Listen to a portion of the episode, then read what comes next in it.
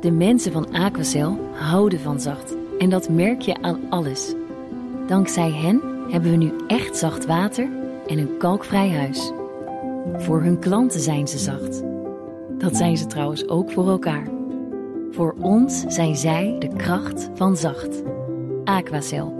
100% zacht water, 100% kalkvrij. We gaan naar de Oekraïne-update. En dat doen we zoals uh, elke week met buitenlandcommentator Bernard Holburg en Europa-verslaggever Geert-Jan Haan. Mannen, goedemorgen. Goedemorgen. Ja, we zagen allerlei aanvallen weer op Moskou, Belgorod vanuit de Oekraïnse zijde. Althans, dat hebben ze nog niet zo hard op gezegd, maar dat lijkt er wel op.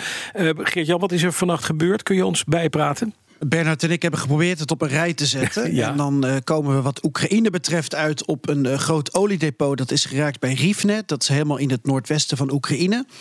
De kerncentrale bij Zaporizhia, dan schuiven we weer op naar het front. Die zit weer eens zonder stroom. De enige kabel is kapot. Uh, of die nou uh, moedwillig kapot is gemaakt, is niet helemaal duidelijk. Maar in ieder geval kapot. En nu zit die kerncentrale dus weer uh, op de backup stroom met generatoren. Mm -hmm. En dan hebben we inderdaad gezien dat het aantal burgerslachtoffers in Zaporizhia stad. Gisteravond is daar een aanval geweest. Is toegenomen naar drie.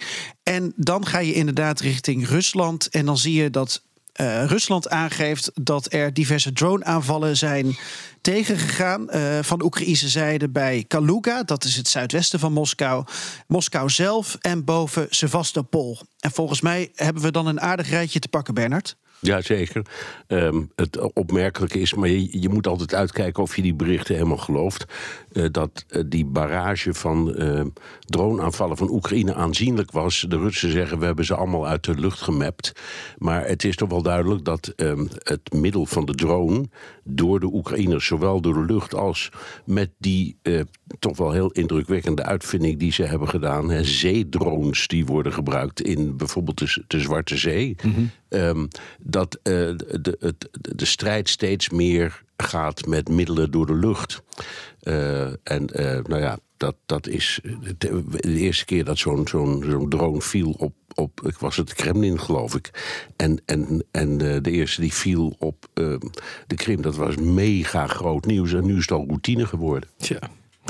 Even kijken, als je praat over wapens, je hebt het nou over die, die Sea Drones. Hè, dat, is, dat zijn die grijze speedboten geladen ja. met uh, op afstand bestuurbare ja, het, is, het, is, het, is, een soort, uh, het is een soort torpedo ja, in dronevorm. Ja. Ja, ja.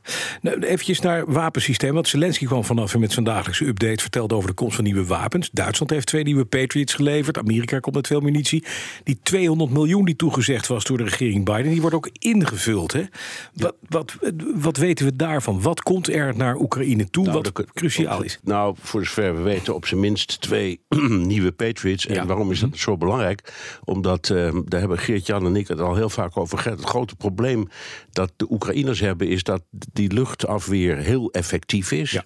Alleen je kan hem onmogelijk overal tegelijk hebben. Ja, precies. Uh, dus dat, dus ja, de, de, de, aanvallen kunnen zich van de ene naar de andere plek verplaatsen en dan ben je net te laat.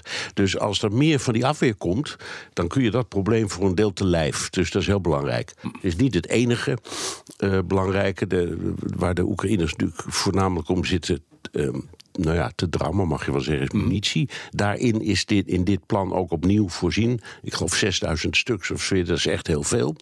Um, en dan voornamelijk van die 155 mm patronen. Um, en uh, de, de Oekraïners blijven natuurlijk vragen om lange afstandswapens. Dat ja. is voor hun ook heel belangrijk. Mm -hmm. En als je kijkt naar ja, de aanvallen bijvoorbeeld die ze willen doen op de Krim en dat soort dingen, ja, dan, uh, dan hebben ze die ook nodig. Um, en daar blijven Duitsland en Amerika toch de belangrijkste leveranciers. Ja. Een beetje terughoudend in. Ja, ja, ja. ja. Vergeet Jan over het Oekraïns te tegenoffensief. Hè? Jij hebt deze week wat rondgebeld. Wat hoor jij? Nou, dat de grote vraag blijft: uh, kan dat tegenoffensief nog slagen? En, en wat is dan uh, succes? En dat brengt ons eigenlijk terug bij een vraag die we nou, volgens mij sinds begin dit jaar met z'n drieën in deze uh, rubriek opwerpen. Namelijk wat is winnen en wat is verliezen. Mm -hmm. En volgens mij is de algemene teneur op dit moment dat Oekraïne genoeg krijgt om te overleven, maar niet om te winnen. En daar hebben wij in het Westen, wat Bernard ook aangeeft, vanuit Amerika en Duitsland allerlei redenen voor. Met die escalatieladder bijvoorbeeld. Nou, het ging de eerste weken van het tegenoffensief van de Oekraïnse zijde niet zo goed als gehoopt. Dat komt ook door de defensieve kant. De Russische strijdkrachten hebben het voordeel van de verdediging, de loopgraven, enorme hoeveelheid uh, mijnen, beschermde posities. En ze proberen ook hun logistiek te beschermen. En wat ze hebben gedaan, zo blijkt uit diverse analyses van mensen die ik heb gesproken, is dat ze de Oekraïners dan door die eerste verdediging laten komen. Dan mhm. hebben, hebben wij het met z'n drieën daar ook over in een, in een update. Hè? Zo van, nou, wanneer breken ze er dan doorheen? En dan worden ze dus door de Russen teruggeduwd. Mhm. En dat werkt, die, die, die werkwijze van Russische zijde werkt enorm demoraliserend voor de Oekraïners. Ja. En uh, Bas, op dit moment um, ja, vechten ze uh, op NAVO-werkwijze. Maar die gaat uit van luchtsteun. En als je dan door zo'n groot gebied vol mijnen en tegenstand wil ploeteren, dan heb je eigenlijk een overzicht aan materieel en mensen nodig. Ja, ja. Heb je niet. Nou, en dan kom je uit bij een mogelijk kantelpunt. Ja. Um, de Russen die hebben nauwelijks hun troepen geroteerd sinds het begin van de tegenoffensief. Oekraïne wel.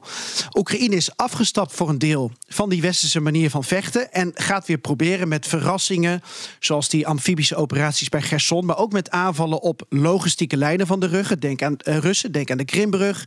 Denk aan de Chongarbrug. Proberen om die Russische bevoorrading te bemoeilijken.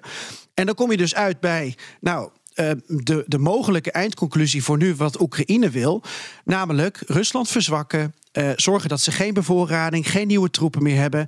En pas in het geval dat Oekraïne dus een overwicht heeft aan menskracht en materieel, dan pas dat proberen uit te buiten en over te gaan tot daadwerkelijk weer veroveren van gebied. Maar daar zit dus een enorme uh, aanpassing in werkwijze in en teruggaan mhm. naar oude werk, werkwijze. Ja, dit gaat even duren. En dan kom je uit bij het vraagstuk tijd. Ja, en tijd. En we weten in april, hè, als je praat over die luchtsteun, juist dat deel, Geert-Jan, wat cruciaal zou zijn in zo'n, in zo'n nieuwe oorlog, zal ik maar even tussen aanhalingstekens zeggen.